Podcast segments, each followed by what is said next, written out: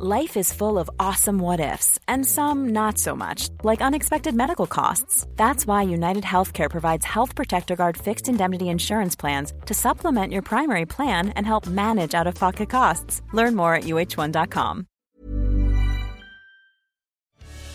Entre constat et état d'urgence, entre grands combats et petits gestes du quotidien, notre chère planète, c'est le podcast Environnement du Dauphiné Libéré.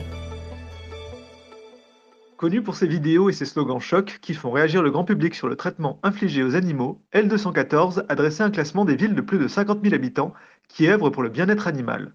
À l'occasion de la Journée mondiale des animaux le 4 octobre, l'association lance son classement évolutif Une ville pour les animaux et met Grenoble en tête. Les explications d'Arwin Goeller, salarié à L214, au micro de Salera Benarbia. Le classement qu'on a, sorti est un état des lieux de l'action des villes pour la condition animale. Donc c'est toutes les villes de plus de 50 000 habitants euh, confondues. C'est pas forcément celles qui agissent. Justement, on a voulu mettre le, focus sur toutes ces villes-là pour les, les encourager, les pousser à agir sur des critères qui sont des indicateurs qui sont tirés de notre charte Une ville pour les animaux, qui avait été publiée en 2020 pour les élections municipales et là, on a, euh, eu euh, pour ambition de, euh, de voir depuis 2020 ce qui avait été fait pour les animaux par les villes. Et les critères, donc, c'est des critères qui sont propres à L214. On n'est pas exhaustif sur toute la condition animale, mais quand même, on a plusieurs thématiques qui sont abordées, comme la végétalisation de l'alimentation, pour réduire le nombre d'animaux exploités et, et tués pour la restauration collective et, l'alimentation. L'intégration de critères relatifs au bien-être animal dans la commande publique, car c'est euh, possible d'utiliser le bien-être animal comme un critère d'attribution des marchés publics, qui permet donc d'avoir des ambitions euh, et des exigences euh, relatives à, à, à, ce sujet, en excluant par exemple les produits qui sont issus de l'élevage intensif. On note aussi euh, tout ce qui se fait au niveau des animaux euh, liminaires. Alors pas tout, mais avec des indicateurs euh, marquants.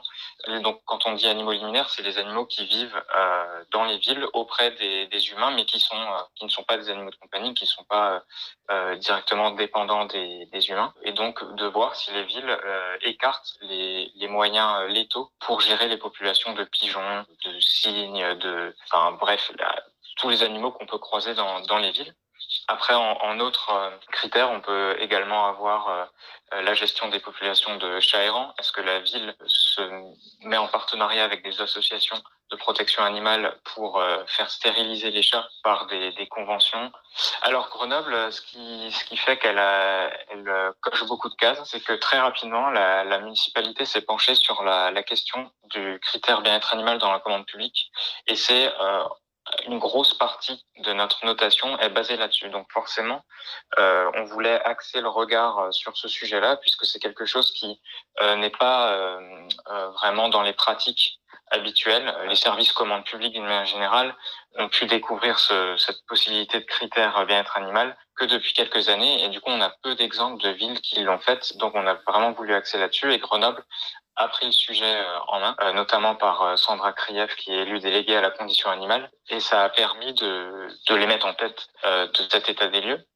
Et notamment sur la végétalisation, ils, font des efforts sur la végétalisation de leur restauration collective pour les cantines scolaires, avec une alternative végétarienne quotidienne, mais aussi pour les, les agents municipaux, donc dans les, dans les cantines municipales pour les agents municipaux.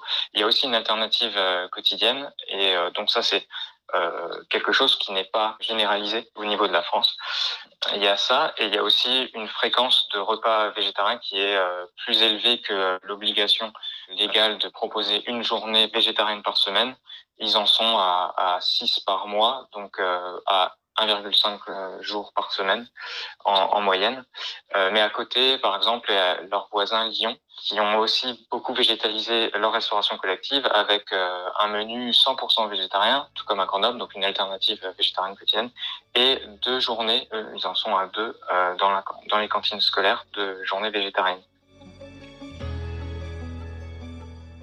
L214 s'est euh, essentiellement fait connaître auprès du grand public par, euh, par ces vidéos chocs, ces images vraiment qui, qui choquent et qui touchent à, à l'empathie en fait du grand public.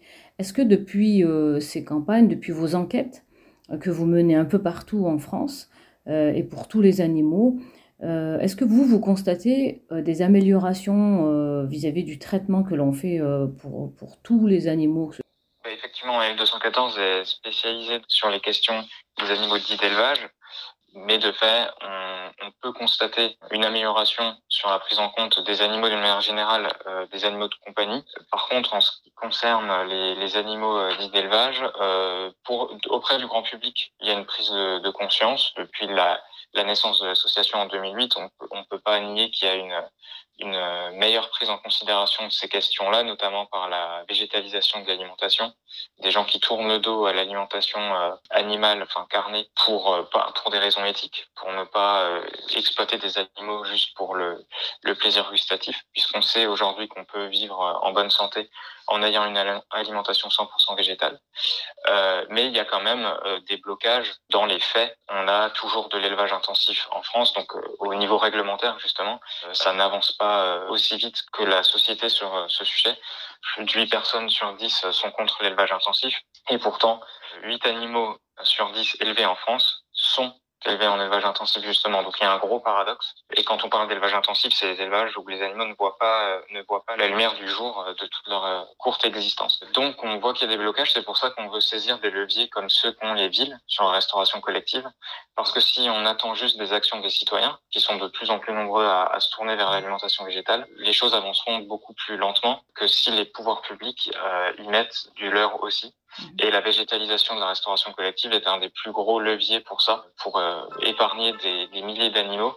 Quand, quand on parle de Grenoble, par exemple, c'est 10 000 repas euh, qui sont servis chaque jour dans les cantines scolaires. Donc vous imaginez bien que à l'échelle euh, de l'année, il y a euh, c'est des milliers et des milliers d'animaux qui sont euh, qui sont exploités pour un repas, enfin pour pour des repas dans, la, dans les cantines scolaires. Donc en végétalisant, on réduit euh, l'impact sur la vie des animaux euh, d'élevage et on fait reculer en fait la nécessité d'avoir des élevages intensifs pour euh, soutenir une alimentation carnée qui, qui n'a plus lieu d'être. L'objectif d'L214, c'est de, de, réduire à zéro la consommation animale ou c'est de, de, faire en sorte que l'animal ne soit, pas, soit plus maltraité et éviter l'élevage intensif?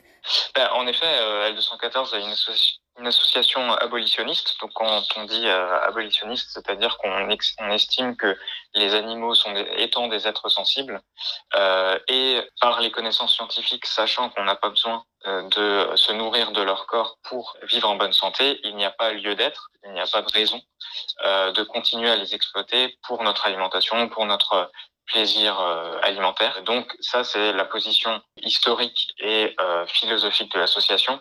Et puis après, dans ce qu'on encourage, euh, il y a le pragmatisme. C'est pour ça qu'au niveau des villes, on ne demande pas aux villes de passer les menus 100% végétaliens 4 jours sur 4 ou 5 jours sur 5 dans, les, dans la restauration collective, mais euh, de permettre déjà à ceux qui veulent tourner le dos euh, à, à, la viande d'avoir une alternative quotidienne végétarienne euh, tous les jours. C'est euh, c'est quand même un minimum de permettre aux gens de pouvoir, enfin aux enfants, de pouvoir euh, ne pas manger euh, d'animaux.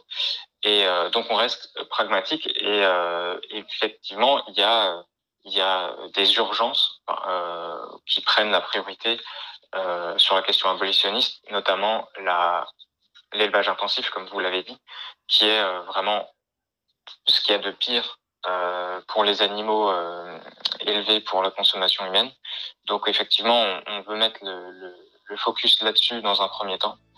Euh, et c'est pour ça qu'on qu le cible sur la commande publique des, des villes pour qu'elles l'excluent de leur restauration collective, par exemple.